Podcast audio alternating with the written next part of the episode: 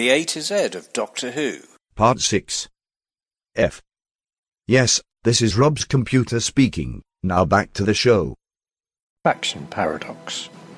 If your range of books needs a great idea to galvanise it and become a significant recurring big bad, you can do far worse than creating a time travelling voodoo cult obsessed with creating paradoxes. Um, paradoxes? Parasdoc. Paradoxi. The BBC Eighth Doctor books only really found their feet with the arrival of the faction, and it's often said by unbiased, dispassionate observers and literary critics that everything that came after Faction Paradox's final appearance was complete shit. Fandom.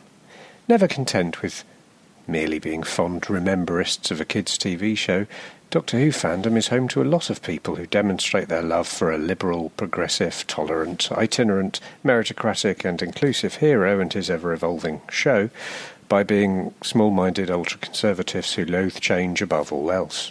It takes all sorts. An entitled lot who feel the show will only ever achieve its full potential when they are crowned showrunner. Fandom likes to spend its time rubbishing the efforts of the present showrunner and speculating about who might be appointed next, much like fans of the England football team, whose recent Anyone But Mark Gatiss campaign made headlines.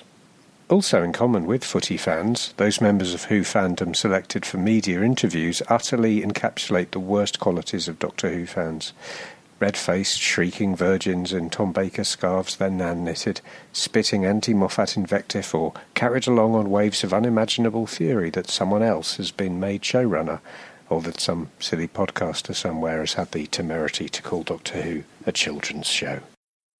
Fenric. Nothing represents evil, evil since the dawn of time, like hiding in a flask for 4,000 years desperately plotting your next move in a board game. Fielding, Janet. Australian actress who lied about the minimum height requirements of airline stewardesses in order to secure a role in a TV show portraying an airline stewardess, I would argue, quite inaccurately. Whenever Tegan Jovanka was asked a question or for help, she would always, often albeit grudgingly, engage.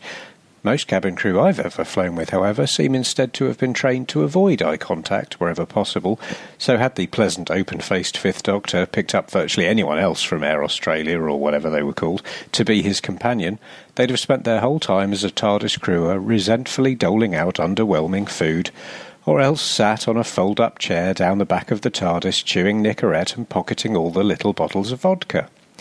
Fielding stepped aboard the TARDIS in Logopolis and left in Resurrection of the Daleks, slightly older, sadder, and finally freed of that nasty lavender uniform. The actress transitioned to uh, an agenting career after Doctor Who and is remembered as a torchbearer for feminism. Fielding also had cracking legs. 5 to Doomsday. A Big Finish prequel series to the Fifth Doctor story 4 to Doomsday set aboard the Urbankan spaceship the day before the TARDIS arrives. Eight box sets are available already, starring Nick Briggs as virtually everyone, and Sherlock Holmes. Frobisher. Some people think Who lost its way on TV in the 1980s, with things like Bonnie Langford and the Trial of a Time Lord cited as being evidence of silly ideas being allowed to dominate. But these people seemed less exercised by the comic strip in DWM, even though it featured the Sixth Doctor hanging around with a talking bloody penguin. Fraser era, the Ian.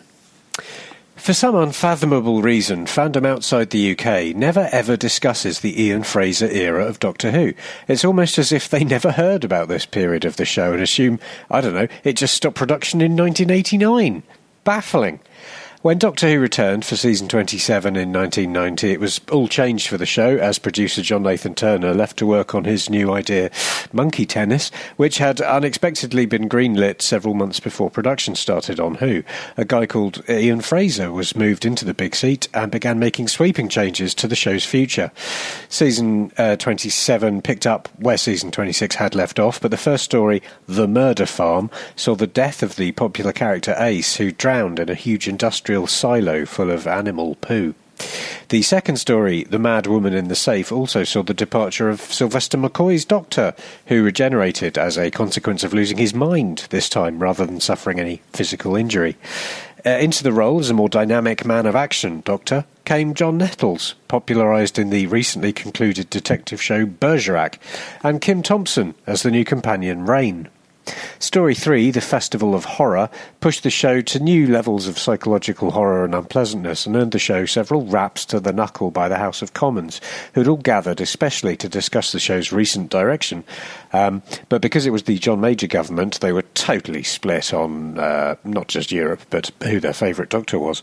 And so they were unable to uh, shepherd any effective legislation through the House. The season concluded with the four part story Master of the House, which saw the renegade Time Lord running an illegal drinking den in revolutionary Paris.